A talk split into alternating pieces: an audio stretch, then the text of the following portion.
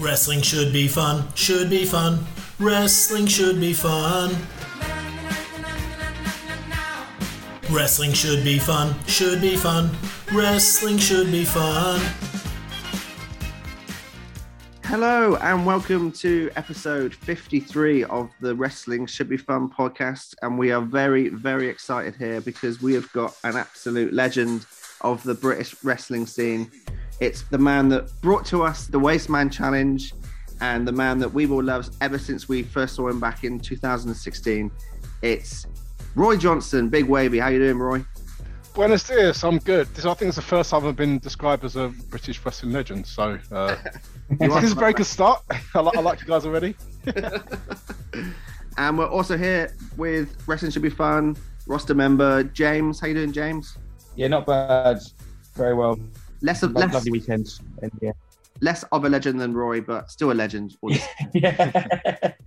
yeah, that's yeah, that's fair enough. Uh, so we're going to start off with the call-up sheet.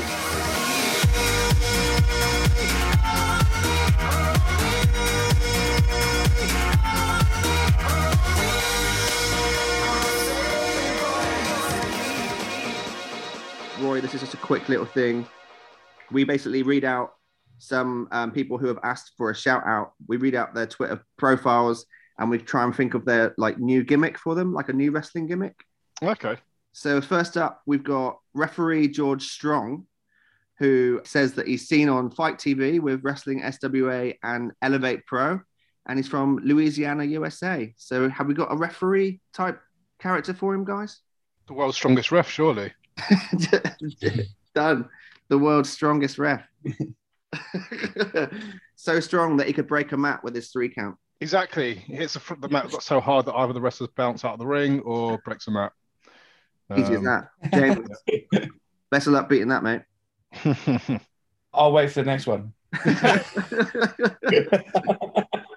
Next up, we've got Anthony Yar, who's a consultant and producer, co host of Child of the Most High. He's half Nigerian, half Native American. He's Redskins tweet team, and he's a comic book geek with Marvel.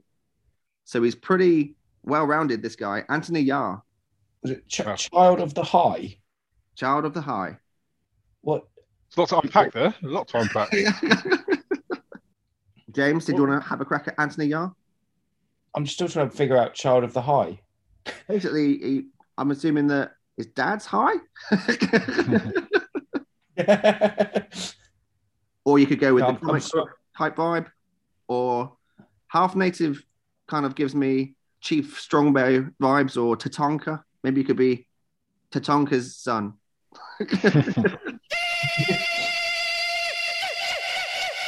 Got nothing I'm to say. struggling with it, mate. Fair enough. We'll move on to someone a bit closer to home, John Copper from Gillingham, England.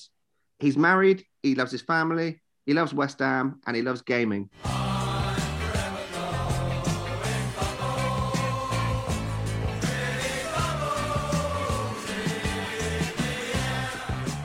I, I think he's got to be a policeman.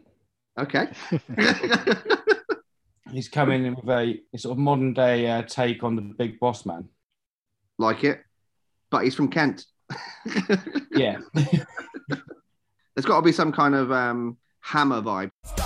Hammer time. You know, like Greg the Hammer Valentine. So just John the John the Hammer Copper. Yeah, and you, yeah, so he's a policeman who uses a hammer instead of a truncheon. Simple as that. Last but not least, we've got Emmanuel Silves, who is from Napoli, and that's all that he gives. So you've got free reign there, guys. I saw Roy that you wrestled in, in Italy, so maybe I, I actually wrestled in Napoli as well. there you go. Was there someone on that card that is still there, character? I don't think so. No, no, I don't think so. what was wrestling in Napoli like? Oh, it's incredible. The annoying thing is because I, I flew out to Napoli on the show on the show day, got taken to the venue. Literally, I went around the corner to get some food, and then back to the venue, and I, where I stayed for the whole day. Oh, it, it rained because we were Okay. in November. Yeah. so it rained quite a bit. Did my match? The crowd were in, they were just crazy. Oh, really? Like, crazy wrestling fans. It was, it was it was insane. And then literally went back to the hotel. Oh, sorry, went for went for um, pizza as you do. Yeah. Um, which was actually a bit of a letdown. I'm not gonna lie. Oh, no. It was nice, but it wasn't the best pizza I ever had, which was what I was expecting. Okay. And then I went back to my hotel, which, is, which was like a, a pod hotel, which is really cool.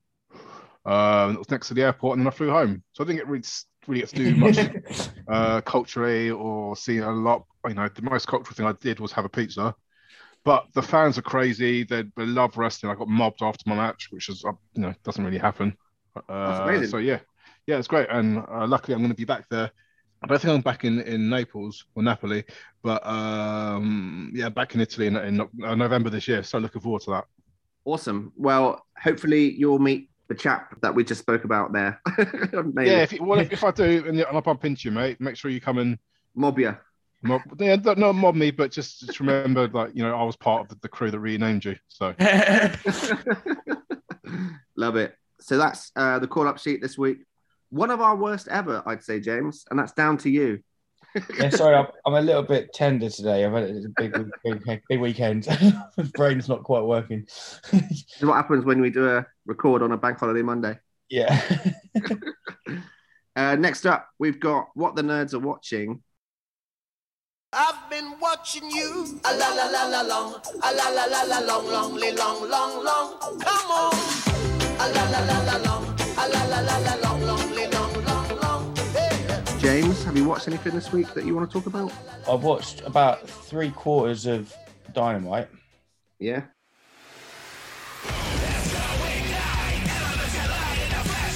What do you make of it? Enjoy it? Yeah. There was the um, uh, FTR match, wasn't it, on the opener? Yeah, that was a lot of fun, wasn't it? Yeah, I really enjoyed that.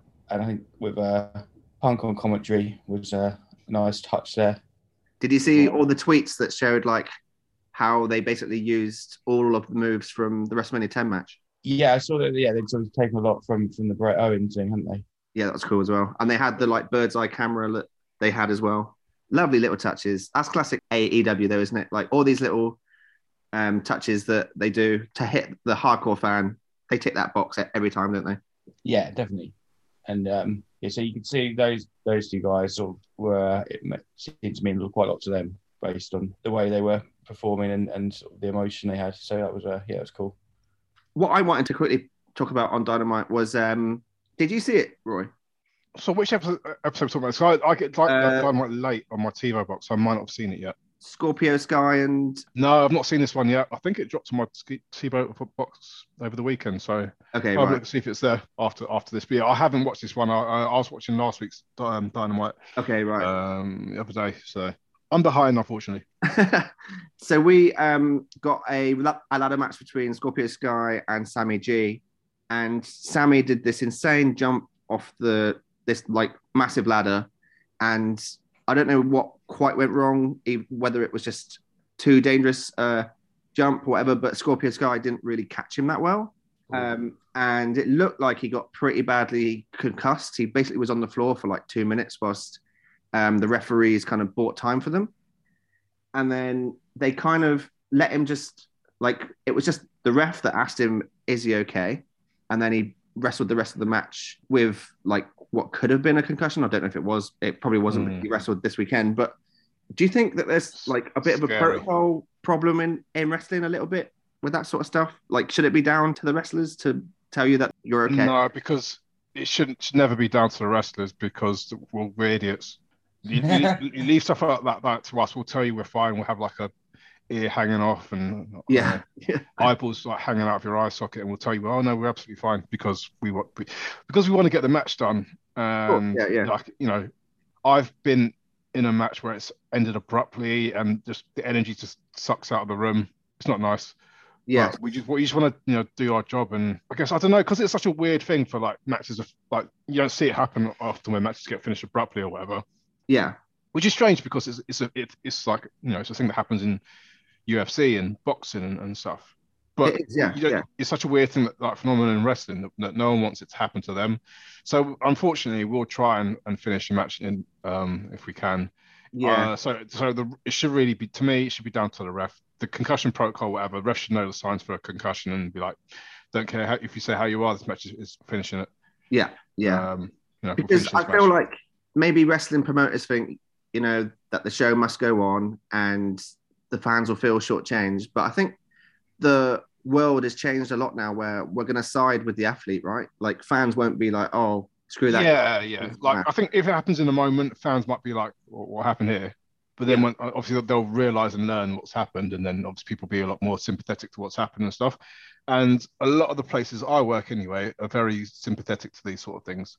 Um, one place I work for even said in the email I got the other week from saying, "Look, you're not gonna, it's not gonna go badly against you if you if you if you have to stop your match because of concussion or whatever. If anything, it will be bad. It'll probably be marked against you if you carried on." Yeah, Um, absolutely. Yeah. which is it's just how it should be because health and safety is paramount. So I hope Sammy's okay. Apparently, you said he's wrestled, he wrestled again. So Yeah, he did. Yeah. So, so hopefully he's okay. But obviously, like they had an almost real scary one, didn't they? Like last year with Matt Hardy when he fell off that ladder. Like, there's no way Yeah. that, that like Matt Hardy should have carried on that match. Like, no, no, that that was that was bad. Do you think that they should have, as you mentioned, the ref? Do you think that it should be almost on promotions to bring in a sort of specialist for that sort of thing, like you get in like rugby and NFL and stuff? They've got like specific people you've got to pass a concussion test. Obviously, you haven't got the time to take ten minutes out to do that, but Yeah. someone who definitely knows the signs who would be able to make that call pretty quickly, right? Because as, as you say, if if it's left to the, the athletes themselves, they're always going to carry Yes. on, aren't they? It's one of them things that, that a call has to be made in, that, in a split moment, and the ref will throw up the X or whatever. And I guess once the ref thrown up the X, that's the match done. And if you have like medic at a show or what have you, they they obviously they're well averse to what the right protocol is and stuff anyway. But I think they're more there to check on the athlete or wrestler yeah, after the event. Yeah. Uh, I, I don't think they can have the, make the call to be able to you know finish the match or whatever. Yeah, I, and like from a fan's point of view, like me and James would both have the opinion. Like for example, if you were in a situation that you were looking like you were struggling, we wouldn't want the match to continue. We would want you to get the help that you need. You know, like Yeah, yeah, definitely. Down south slanging, rolling with these hustlers, try and get rid of all you haters. And then just one little thing that I saw this week was NXT's opening match was Nikita Lyons against Lash Legend, two very green wrestlers, and I thought they did a brilliant job. It was absolutely so much fun. And I just wanted to quickly ask you, Rory, as someone who was like trained at the Projo and stuff, like with like green wrestlers, do you think it's getting to a point on NXT with these green wrestlers that they're almost taught their match for the week and then they just practice that match? Um, I would no. I mean, it, it would make sense. I think that's that's probably the best way to, I guess, fast track a wrestler to being on TV. Yeah, Because from what I understand, that's what they do with the celebrities at WrestleMania and stuff. They just walk them through, Yeah. the match that they need to deliver and just hammer that into. I think I think I saw that on um a documentary or something. Something I, heard it or on a podcast or something. No, I heard it on a podcast. Sorry, it's on Kurt Angle's podcast I was listening to, and he was talking about his match with um Triple H and Stephanie when he teamed Oh, with yeah. Ronda Rousey. that match was awesome, wasn't it? Yeah. Yeah, it was, it was really good. Um, he was saying they just worked on that match constantly at the PC with Ronda because it was a debut. Yeah. And I think for performers, definitely for celebrities and you know people like Johnny Knoxville and whatever, and to get a, a good, like good, a one good match out of someone's probably the best way to do it. Yeah, yeah. Because just what it- have them drill that that into into them and practice, Yeah. practice, practice it, and I don't know. yeah, because Not- I don't know whether that's the case with NXT 2.0 because they're at the PC all the time, and I'm sure. And I think Nikita Lyons she wrestled a bit before. I think. Yeah. yeah, but but yeah, it was a um, really good match. And like I saw on Twitter that there's these classic Twitter accounts that are like WWE botches, and they just like clip out a 20 second clip from it and be like, "This sucks." It's like you're such an asshole. That was legitness. Yeah. I hate that. Yeah, it's just so- it's, it's a stupid, such a stupid thing. Like you get, if you want to look at wrestling like a, a legitimate sport, you get boxers in, in boxing. Does Yeah, every yeah, punch in boxing hit cleanly and, and like connect with everything? Does everyone's is everyone's footwork in boxing like perfect? Everything perfect? In I'm picking, I'm singling out boxing, but this is the first thing that came to my head. Yeah, yeah, Um, you know, like professional footballers, they they miss open goals Yeah. and people who get paid like millions a year to do their sport, they're not perfect human beings. And you have to really remember and understand that this environment at NXT 2.0 is de- it's gone back to developmental. absolutely. Yeah, But the match was great. So pff, I don't know, these people can go and suck eggs or something. I don't know. Find, find watch something else. yeah, Like if you want if you want perfection, watch something, but you won't find perfection in wrestling. That's the thing. So you'll always find a botch somewhere on every show. So just You just just, Yeah. just stop being a knob and just enjoy it. exactly. and we'll move on to the round table where we're going to have a nice chat with Roy Johnson on his career.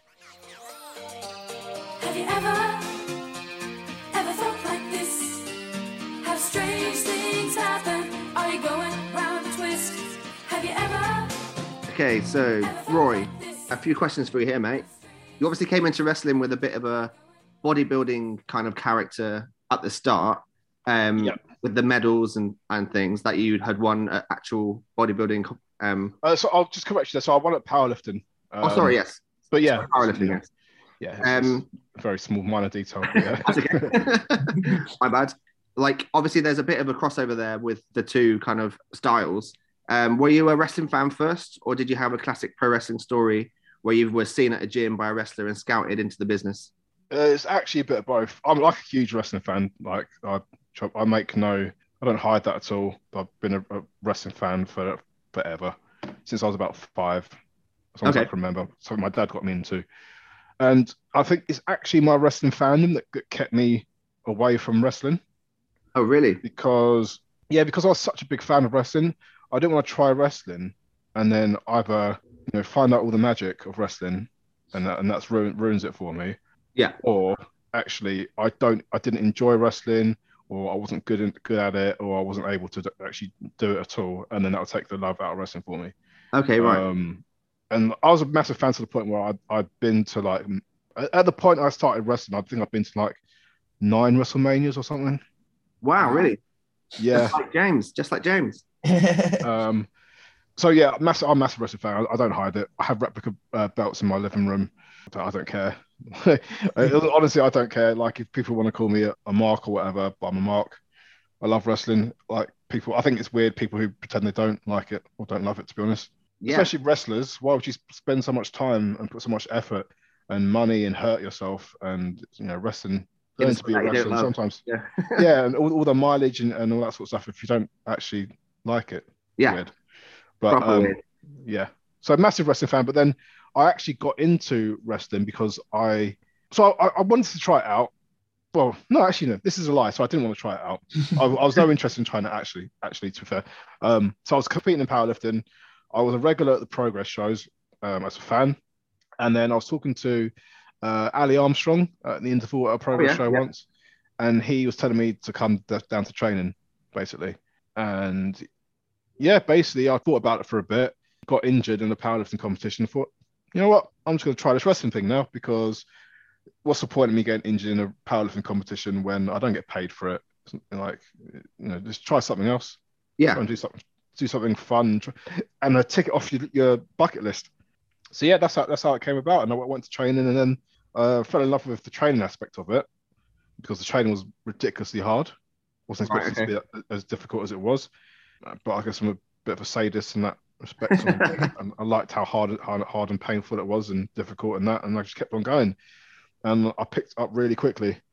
And you Um, obviously uh, joined the business at probably the best time for a British wrestler as well.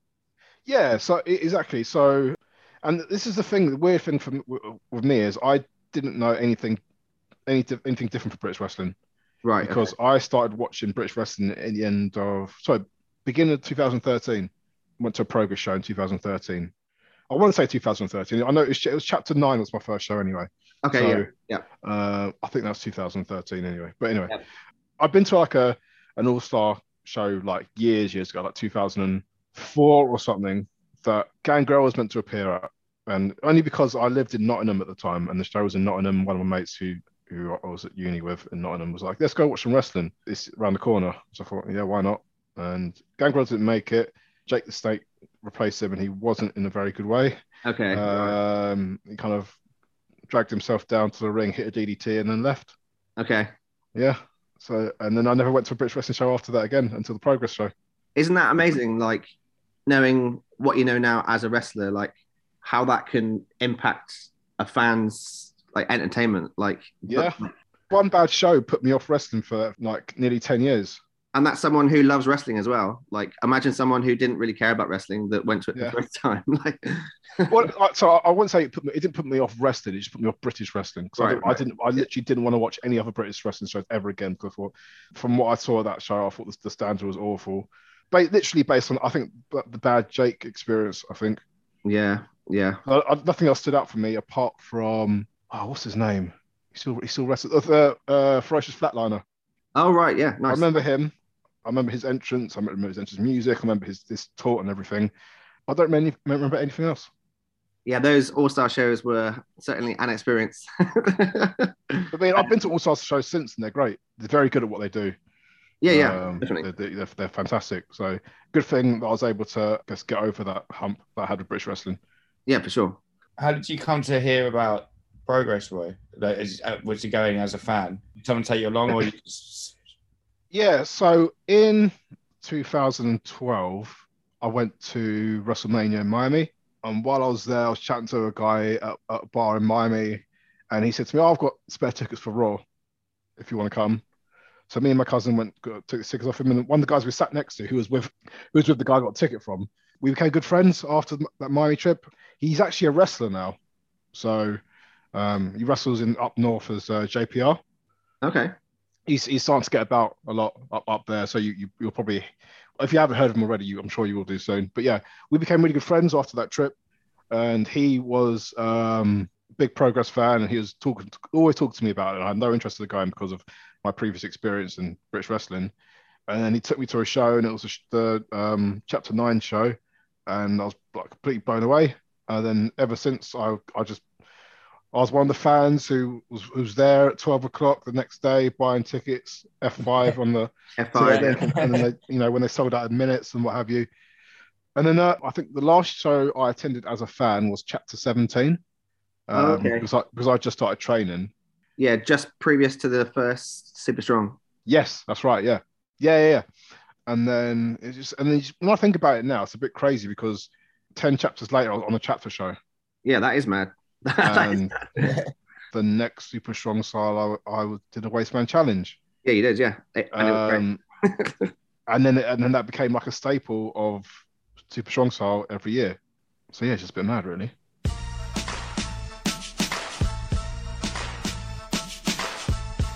So you trained at the Projo. You made your debut in 2015, and then less than two years later, you're on the network as one of the 16 chosen wrestlers for the original UK tournament, facing Pete Dunne in the first round. Um, as we said, the quick turnaround from you being in the Projo to being on a chapter show in less than two years to have that on your uh, mantelpiece must have, must have felt brilliant, right? Yeah, but, but it's like it's, it's one of the things where it didn't feel like it, it didn't feel quick, if that makes sense. Oh, really? you know, like how like I, I liken to this or compare this like when you're a kid, and you have a different concept of time when you're a kid because of how old you are. If that makes sense. Yeah. So, a summer, for example, when you're a kid, feels like ages because you're a kid. When you're an adult now, summer feels goes really quickly because you're you've been alive longer. Your your perception of, of time relative to how long you've been alive is different. Yeah. And at that point in my wrestling career, I didn't think I'd be I'd like it was a short amount of time. Even though I knew it was, it didn't feel like it was, if that makes sense. Yeah, that- I, I knew how how long I've been there compared to a lot of people, but in my brain then, I was already wanting more out of what I was what I was doing, and looking looking at what the, the next step for me is. And you know, people might th- might think and say, "Oh, but you know, be patient, blah blah. blah. You need to get this and that- this and that under your belt. You need more experience, whatever." But I wanted everything at that point in time, and I still knew how how it's crazy how things you know came quickly to me. I just didn't feel it. If that makes Yeah. sense. yeah. Yeah. Well, it was an amazing experience. Just like even the press conference, seeing the 16 of you lined up on like WWE.com, like it was like these are our guys and they're getting exposure. And like it was, it just felt so great at the time as a fan, and I'm sure as a wrestler it must have been like awesome. Yeah, it was surreal, really. To be honest, I, I, I, I yeah, I, I find it difficult and sometimes to kind of comprehend because at, at the time it's just, but it's just a thing that's happening to me, you know. Yeah, But yeah, then, and when I- when I say it's a thing that's happened to me, we didn't know it was happening until it was announced. yeah, that's true. Yeah, So we're just like, what? Everyone's just like, what are we what are we here for? Like, yeah, because the turnaround was quite quick, wasn't it? yeah, it was it's literally like uh, no, I've, I've told this story so many times, but literally, William Regal rang me up saying, "Look, you know, are you interested in some work with the company?" I was like, "Yes, okay, we'll be in touch." Okay, can you sign this paperwork? Okay, can you be in London for these three days? Okay, like literally, no, like, no idea of what we were doing, what have you, and then then it was announced. I'm like, oh, Yeah. Absolutely. Okay. Yeah.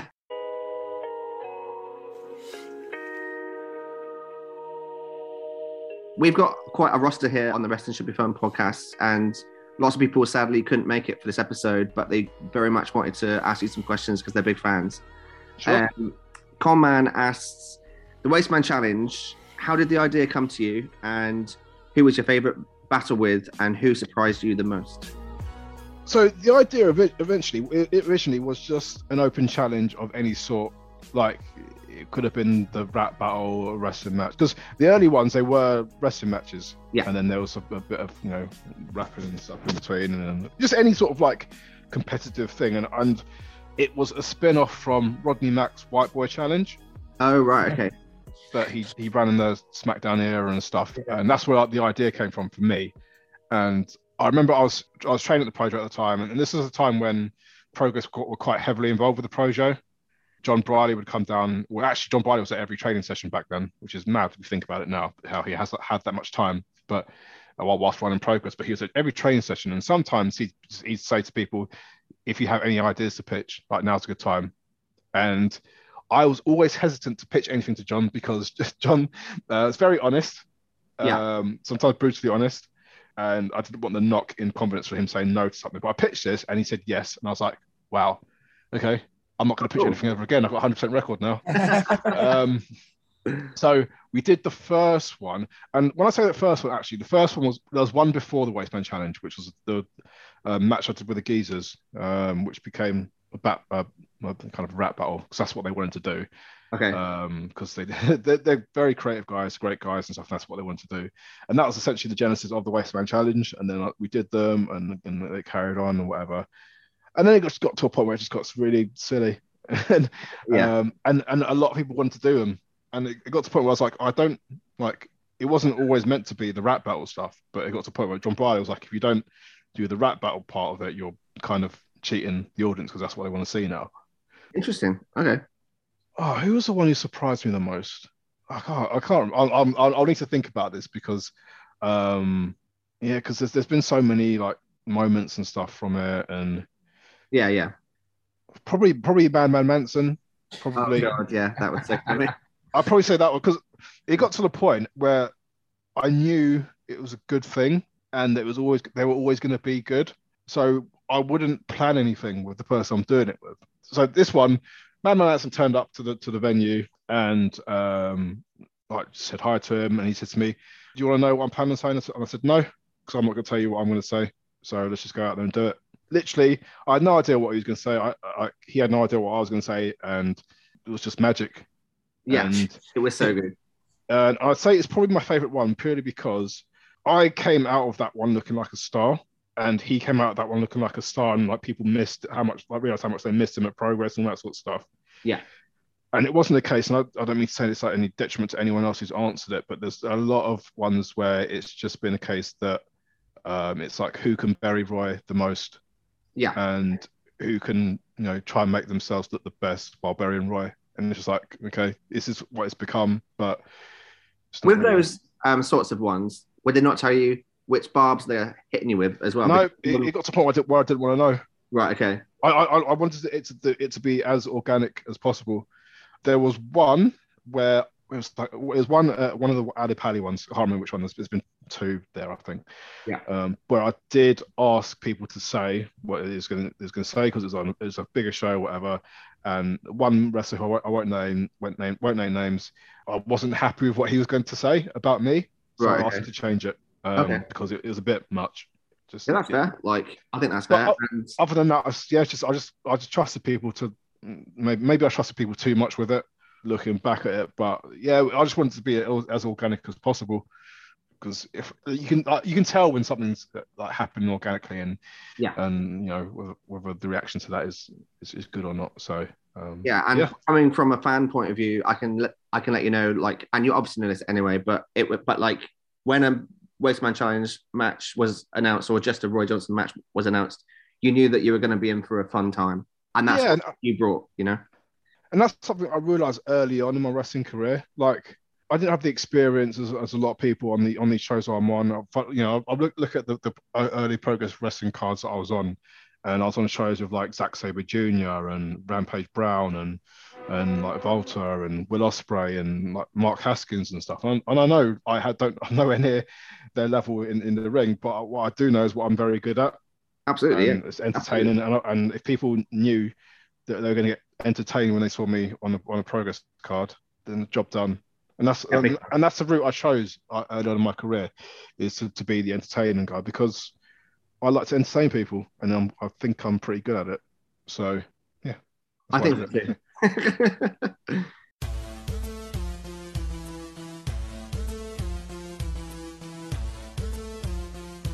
Um, we've got a question here from Shaf, who in the group is probably your biggest fan, and he's absolutely gutted that he's not here.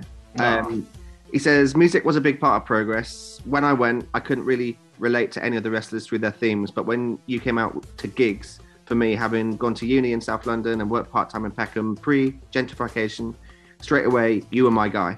How did you come up with the gimmick, and why did you choose that tune specifically for the theme? So this this again goes back to my time at the Projo, and also I'm going to mention the geezers here again. We did this thing at, at the Projo where it was part of like, so the Wednesday sessions we had were like match practice and character stuff and whatever. And what we did this particular day was we were picking gimmicks out of a hat. okay, So so someone would write down a gimmick, you put it into a hat, and then you'd pick it, and then you'd wrestle as that gimmick. amazing. You know, there- there's sort like you know random things like I don't know a postman or an IT technician, and I think someone put down Jon Briley as, as, as one once yeah, to wrestle with Jon Briley. Um, I picked out uh, South London Roadman as the gimmick, okay. and I did it, and just everyone thought it was hilarious. And Sebastian, who was who was at train station time, said, "If you do do this this act, like I promise you, you get booked everywhere, like everywhere in the country." And I thought, you know what, I'm just going to try it. At the time, I was listening to I think it was Pure Grime. It was like a, a CD that came out at the time. And I was just going li- listening to uh, just the, the whole thing, just trying to pick out a song on there because um, well, I love I love glide music back in the day anyway, but I just wanted to pick out a song that, that kind of fit. And when I was at training in in the lead up to the, the Endeavour show that I did the gimmick on, or was it? No, it's Potential. Sorry, I got Yeah. asked on the spot what my, what my music was about, and the first thing I said was Giggs that what the cat dragged in. And then yeah, and it just worked because it had like the initial drop, like like the kind of the Stone Cold glass break kind of drop, and then it had the the music, and then the drop for the wrestler to come out kind of thing. And it's very unique. No one had come out to it before, and and it just fit. Just it really, it just fit to the point where Giggs himself gave me permission to use it. Wow, that's awesome. So I, I don't know if you remember about around about the time when when Progress stopped using like Yeah, sadly, we do. music and they went, to custom themes and stuff. So at that period of time, I just thought I'm just going to message Giggs and ask him because he followed me on Twitter at that point. I can't remember why. He'd, he'd follow me on Twitter and I, I messaged him saying, "Look, I, I use your your song as my interest in. Can I have your permission to use it? Uh, you know, Progress and what have you." And he's he's a massive wrestling fan. Oh, right, okay. And he was like, "Yes, please, like, happy to use it." His like, my manager will get in touch with you and just like you know sort it out. And his manager called me and said, "Look, Giggs is a massive wrestling fan. He told me his specific words were, um, whatever it needs to be done to make this happen, make it happen." Oh, that's so good. Um, Well, the terms of the contract that they had to sign was so like, just wasn't in favor of the artist at all. It was actually to the point where like we actually like we actually own this song now if we hand it over if you like let us use it kind of thing. or Okay. we can redistribute the song like you know, right, Yeah. yeah kind, kind of thing. Uh, uh, impl- implied in those sort of words. So um, unfortunately never happened. But the fact that he said I can he gave me okay to use it you know I use it other places and stuff. And yeah it's just it's just one of them like nice little stories because I've been listening to Giggs since like forever. Um, and for him to like pick, say like one of his most well-known songs that I can use it. And in fact if you actually go to the video for that song on YouTube there's so many comments on the video that said Roy Johnson brought me here Oh, that's so cool. yeah so yeah, it's really, it's really cool uh, because the song's like 11, 12 years old. Yes, yeah, yeah. But like, yeah, if you go on, if you look at the video, that, like either people got brought to the song by something. I think this. Do you remember the program Skins? I think of course, yeah, yeah, yeah. I think there's something from there on that, that had used a song or something, or it might have been Misfits, Skins or Misfits, one of the two. I can't remember. Oh, it's one in the comments. I either say that or that I bought them there, which is quite cool. That's so cool. Nice, awesome.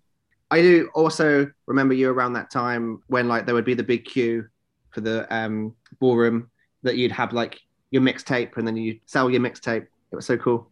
Yeah, so that, that's just me just trying to do something different and stand out, and and I think as well because it's Camden, Oh yeah, yeah. It So definitely people- fits the vibe, doesn't it? Yeah, it, yeah. it, it fit the vibe because you'd be standing about in Camden and someone will come up to you and try and sell you a mixtape. Yeah. And then it's just like, I just thought it'd be really cool and funny thing to do. And And people it actually, actually makes it. the character more real as well, doesn't it? Yeah, exactly. Just like a little like random thing I thought would be quite cool. And, and I, so I made these these I made this mixtape in my car and I've kind of fired off some copies of it. It actually looked like a legit mixtape as well. I'm quite Yeah, proud of that. actually. yeah. When I go back to think about how like, you know the creativity side of that and it uh, you know it had like a, a case and a, and a cover and a track listing and all that sort of stuff. And I just sold it outside the venue and in the queue. Yeah, just one of them random things that I tried out and it, and it, and it worked kind of thing. God, I don't know if anyone actually listened to it. It's, it's pretty, it's pretty bad. It's, I it's funny. It was, it funny bad, but like, yeah, yeah, yeah. um, it's just one of the things I just thought it's, it, it worked with the gimmick and it's something no one else was doing. yeah, for sure. Did Um, you ever find out who put the gimmick in the gimmick? No, I'm, I'm sure I knew at the time, but like it was just one of them random things that, yeah. I, I, I kind of half remember who was there, but I don't remember who put it in the hat now. It's long- it was a while ago. But whoever it was, I thank you uh, for, for, for, for getting me out of the rut of the powerlifter gimmick. Um, so.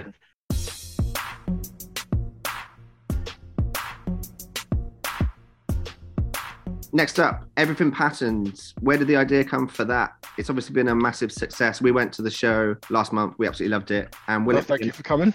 and will Um, it be an annual thing? Um, so, I'll answer your first question. I became increasingly frustrated by how the British wrestling cards were looking and being presented to not just fans of color, but just just in general. The talent on the shows weren't reflective of the areas the shows were in. Is my Right, was, yeah. was my main thing. So you go to like a London show, and I'm going to single out progress for this because this, this is where the discussion came from. Um, you go to a show in London, and it's all white faces and then you look at the crowd, and then it's the crowd is majority white faces as well, and it's like, but London's the most ethnically diverse place in the country, and black Asian people love wrestling. I've got plenty of friends who love wrestling, and but they don't go to British wrestling shows. And I asked them why, and they said, "Oh, because the crowd don't really. We feel like we stick out. The crowd doesn't reflect us, and the wrestlers don't really reflect us." Okay. And then Rob Brazier, who does the photography at Progress, put out a tweet one one day saying, "Is there is there a problem with diversity in British wrestling?" To which point I, I, I made some comments about it, which I agreed it did. And then we were talking about it backstage with some of the wrestlers at Progress, and one of the wrestlers said to me, "Okay, if you were going to replace a wrestler on this card with a black wrestler, person of color, who, like who would you put in this show?" And as in to say, you know, there aren't there isn't anyone on, on the level of other people in the show. I said, yeah, fair. That's a fair point because maybe there there aren't, but they're only going to get to that point by having the opportunity to get there. Absolutely. Um, Yeah. You only get good at wrestling and increase your profile in wrestling by taking the chances you have. And if you don't have those chances, you're going to not be seen or whatever. So I went away. I sat and wrote this card out a piece of paper at work. And one person, one match, that was a card that everything patterned was. And the crazy thing about that is, is I mentioned that bar one person, everyone who I contacted for that show was available on that date, other than the one person. right. Okay. Um, that, that one person was Jody Fleisch, and he was booked out elsewhere, but everyone else was available, which, which was kind of just proved my point. Yeah. Like now, you, you, you're not going to get, get a list of, how do I say, 20 wrestlers, and they're all going to be available for the date. Like, Yeah, that is scary, actually, isn't it? like you know, months in, in, in advance. It just doesn't happen. Yeah. And the first one, everything pattern happened. It was a real great success. And then I, I'm not. I don't want to say that people went on to do great things because of that event, but you had people on that show who went on to work for AEW, uh, NWA, get WWE tryouts, work for NXT UK. Um, you know, all, all this sort of really, really cool stuff.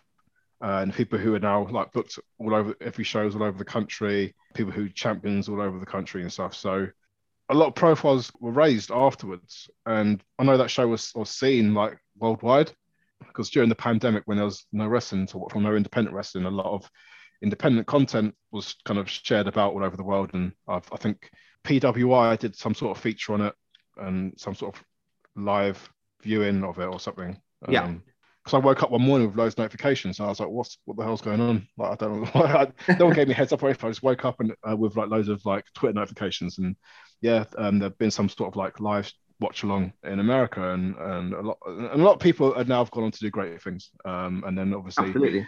for the culture happened, um, and that's been great, massive success over there, and just like all great stuff. And I've been talking to various people about trying to get do another one and what have you, and just never things never really matched up. And then Progress asked, and was part of their 10th anniversary show, and I, I thought there's no the, the- like the fact that, that you know Progress are, are on the WWE network. Yeah. There's no bigger platform in wrestling than the WWE network. I guess the Peacock network now in, in America, but so it was a no-brainer for me to, to get that on there and to try and continue what I was looking to do in terms of giving people who might not have the platform the platform to be seen, Yeah. not just in the UK but worldwide. You know, people like Leon Slater, who's incredible and he's really young and really talented. Yeah. He completely blew us out of the water in that um, match that he had. He was unreal. And people like Levi Muir, who's like he's had like a great experience with WWE, but he's not really had um, the opportunity to show the world what he can do. Yeah. Like people like Alex Roth, who's who's like he's who works really hard and is a feature on like a lot of smaller shows. No disrespect to the shows that he's on, but a lot of smaller shows, a lot of family shows, but we're all more than deserving of, of opportunity to wrestle for the likes of Progress. Yeah. And you know, like is for me, it's giving people an opportunity that, that may not have had one. Um, and in answer to your question about it being an annual thing, it's going to be more than an annual thing. So, without saying too much, there's I've been talking to a few people about running everything patterned shows, or at very least everything patterned showcases within other shows uh, this year. Awesome. I, I, th- I think I don't want to speak for them, but Progress were very happy with how it went, and uh, uh, expressed interest in doing another one um, at some point. To their credit, I guess, progress since the first one, the cards have become way more diverse, haven't they? Yeah, absolutely. Yeah. They've worked really hard to make the cards diverse. Look at the landscape of their champions, for example. Yeah, got Gisele, women's champion, uh, 0121 tag team champions, Jonathan Gresham, their Yeah. world champion. Not to say that these people are the champions because of Progress are trying to promote diversity, but Progress have worked really hard to give people opportunities to, Yeah, to and they've all got over. And they've all got over, haven't they? Yeah, exactly. And, and people, we just need these opportunities. And, and it's for us to sink or, sink or swim, and everyone's swimming. Well, I'm super excited for you that um, it seems like it's taking off. yeah, I mean, there's a lot of stuff I need to, I like, I personally need to do and work on with it um, going forward, and it's stuff that I'll be looking into and seeing what I can, what I can do to push that, I guess, brand going forward. Yeah. But yeah, it's, it's exciting.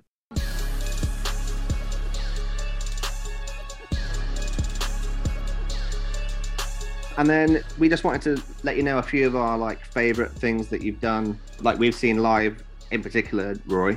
from myself, you faced Chuck Mambo at the Dome when Chuck was a robot, oh yeah, the fu- futuristic Chuck Mambo. I love that match. That was so much fun. and you were the perfect guy for him to face. I just absolutely love that match. I love doing like creative wrestling stuff. I'm not so much interested in exhibition matches that have no reason or Yeah. story behind it. But this one with, with, with Chuck was so fun because, wow, what was it called? It was Freedom's Road. He had the story Yeah, where he yeah. where he where he like time traveled and he's Chuck Mambo from the future and that sort of stuff. And Yeah. yeah, it was just it was just funny because like we we did this the whole thing where like he knew what I was going to say yeah. and then we did the match and then his kind of his time travel thing kind of glitched because I started doing his moves and he wasn't expecting it and all that sort of stuff. And it's just really fun and just really Yeah. funny to do. Yeah, I loved it. Yeah, it was so good. And James, I'll, I'll let you lead on the match from the Resgal. Yeah, we, we were at the uh, IWL show where you wrestled the uh, five-a-side football team.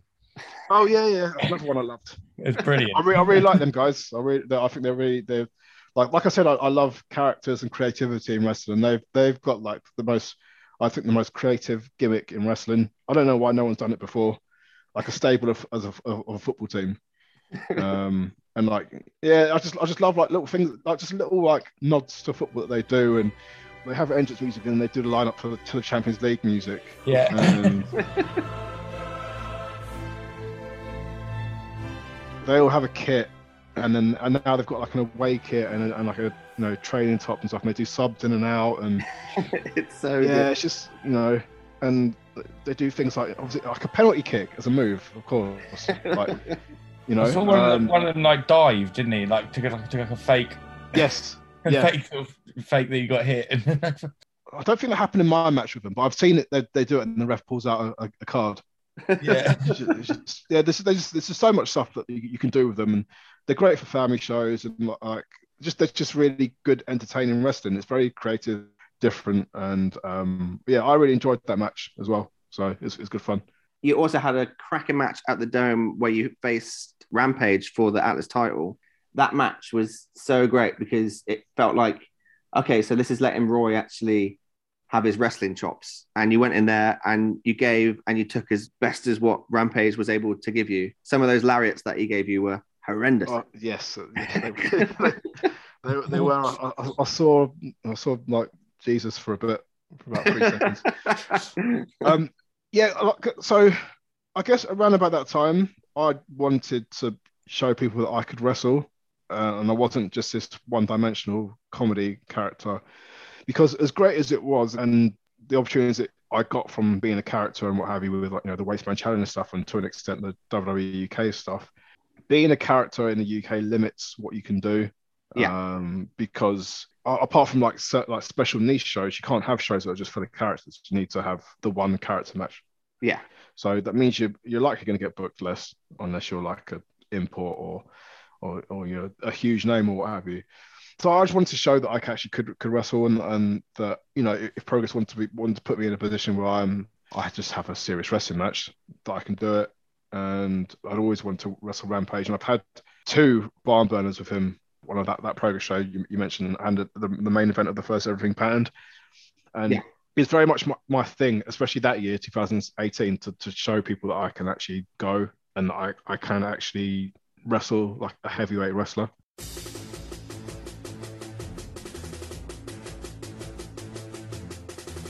Talking of being able to go and facing a heavyweight wrestler, you've got chapter 134 coming up. You've got Yes. your Atlas title match against Luke Jacobs, someone who really impressed over three matches last month in the tournament to win the title.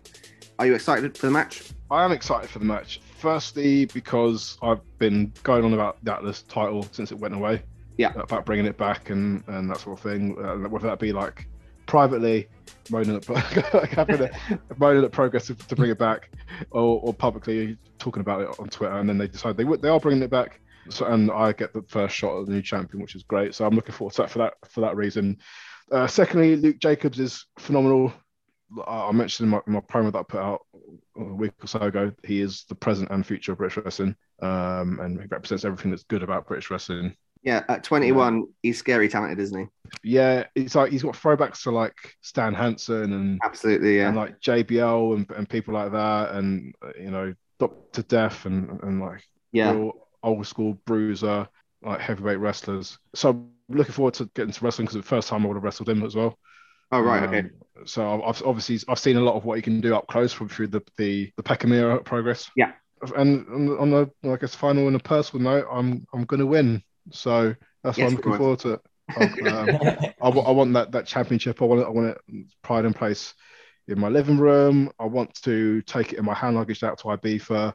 I want to sit at Ocean Beach Club with the Atlas Championship on my shoulder, um, next to my beautiful girlfriend, and with a nice drink in my hand. So, Sounds good. um, that's the plan. So I'm, I'm going to win, and that's why I'm looking forward to it. And Luke wouldn't even have the title if it wasn't for you canvassing for it on Twitter. Well, I, I mean, I, I could take some credit, probably not all the credit, because I think Progress probably had to look at the landscape of British wrestling and heavyweights before they can think, is there actually enough heavyweights left for them to be at any sort of Atlas division? Yeah, yeah. There is. Um, so there's, you know, every every other heavyweight wrestler in the country plays a part in, in, in that being able to be possible and, and that coming back. But like, like I said, I had gone on a, a, a lot about bringing the Atlas title back.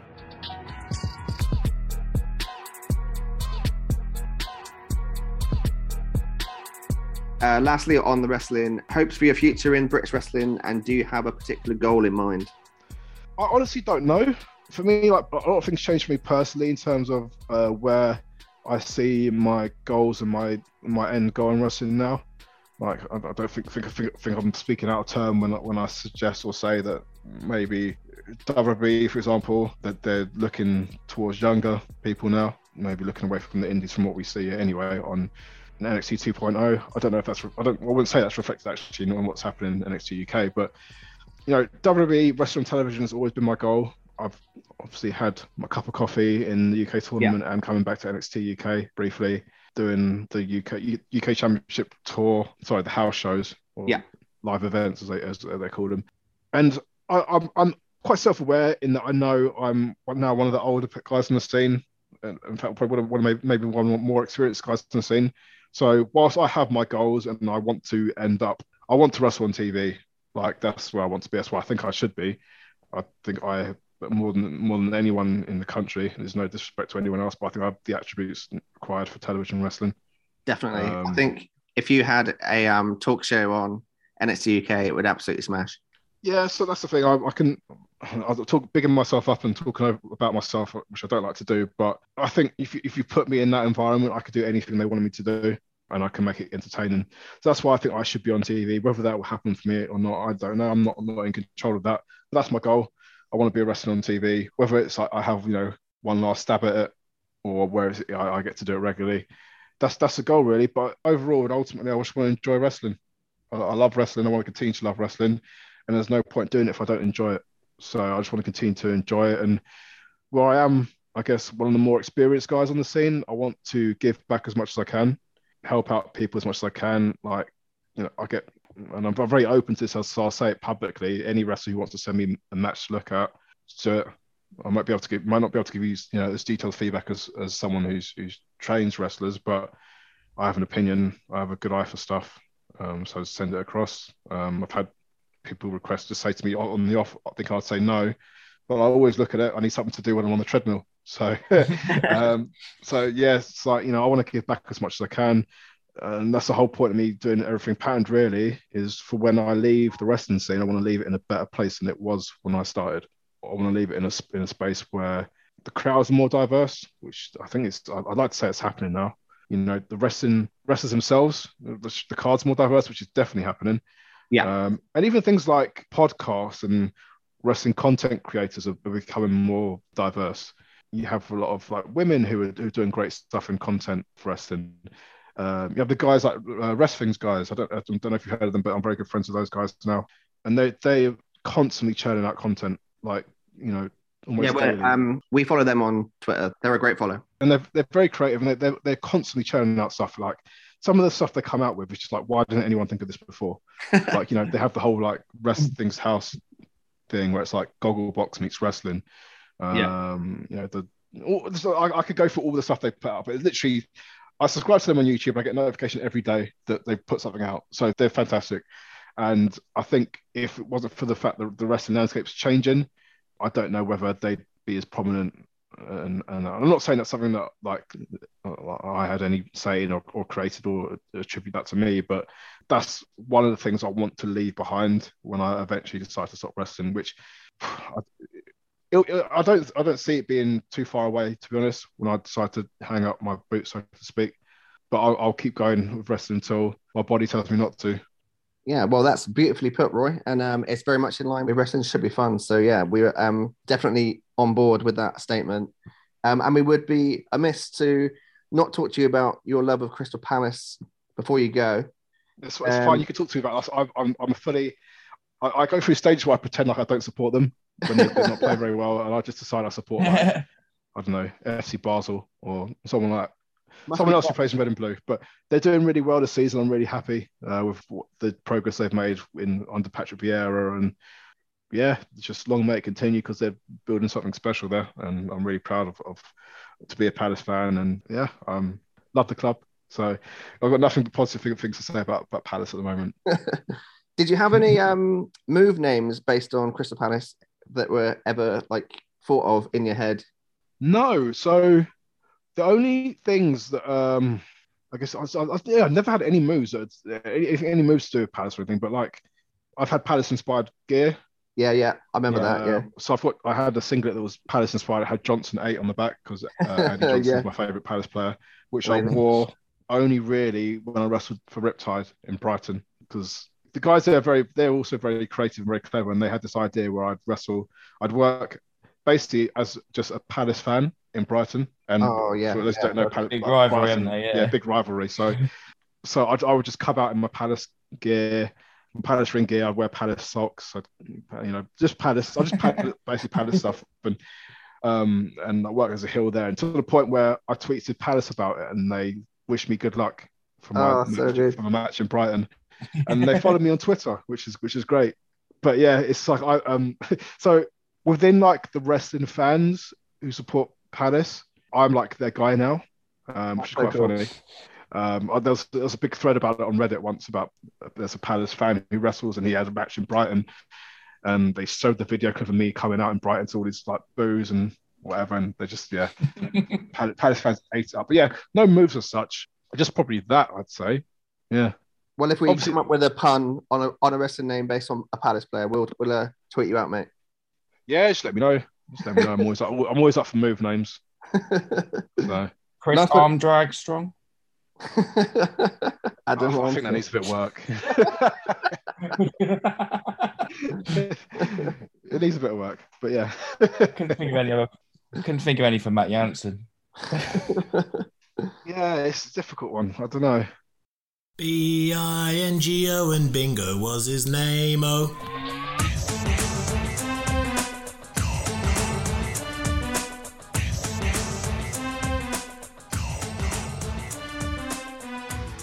Last but not least, we'll have a quick go at Booker Bingo where we do a quick spreadsheet randomizer of a thousand wrestlers that we've got, and we'll see who you come up with, and we'll book a quick feud. James will go first so that you know what to, to like kind of do. That's Um, not going to be a good example. so I'll just spin the wheel and let's see who we get. So it's Big Wavy Roy Johnson versus Jay Lethal. Oh, that'd be that'd be quite tasty, that actually. Which which iteration of Jay Lethal though? We going for So Black can use- Machismo or So you could use any character that Jay Lethal's used throughout his career. We're in a bit of a Chuck Mambo time machine. I have my ideas. I'd, I'd like Right. to bring up Black Machismo for just for one match. Feel free to go first, Roy. Uh, uh, yeah, any iteration of Jay Lethal, as long as when it comes down to the match, I hear the pomp and circumstance, and he comes out in the Black Machismo stuff.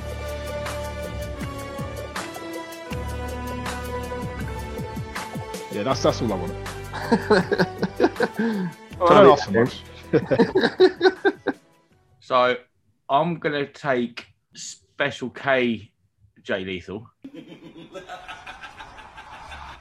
who I think was Hydro in the early Ring of Honor days. okay. and they were sort of a techno, the dance music. I'm not entirely sure what, but it's some sort of techno partying, using probably some additional uh, motivation for their party was their gimmick, and I think we can get some sort of uh, gimmick based on a music feud of the techno versus more of the, the grime side of the of Roy's character. Like it, yeah. Well, I mean, So I'm actually than- more into techno now than than, than grime. so maybe we could fight fight to see who could be the king of techno. Maybe. There we go. Yeah, we're going back into the tech. Yeah, so Special K can uh, infiltrate uh, Roy and take him away from grime into his new love of techno, which has uh, irritated Hydro, who leaves Special K to become the more serious Jay Lethal character under the tutelage of Samoa Joe. and that becomes the uh, the match with Jay Lethal trying to bring Roy back out of from the uh, the partying aspects of uh, Special K and uh, rededicate himself to be a serious wrestler. Oh, I like it. So it turns us into almost like a rehash of the ba.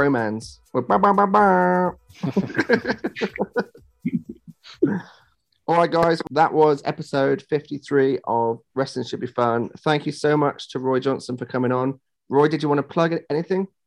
So obviously you, mentioned my match I've got coming up for, for progress. I guess my, my, my Twitter, my merch, and that sort of stuff you can find if you go on my Twitter.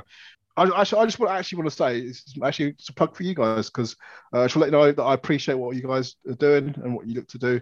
I can't speak on behalf of every wrestler, but we really do appreciate the fans who bring good, positive energy towards the scene. You know, it's very easy to get sucked up into the the horrible, toxic, bitter part of uh, Twitter. I didn't mean for that to rhyme, but you know, the rapping coming out. But yeah, um, no, we just really appreciate, really appreciate you like, fans like you guys. We don't re- really care for people who you know do ma- do match ratings and crap on everything and and tell everyone that British wrestling's dead when we're trying to build it back up.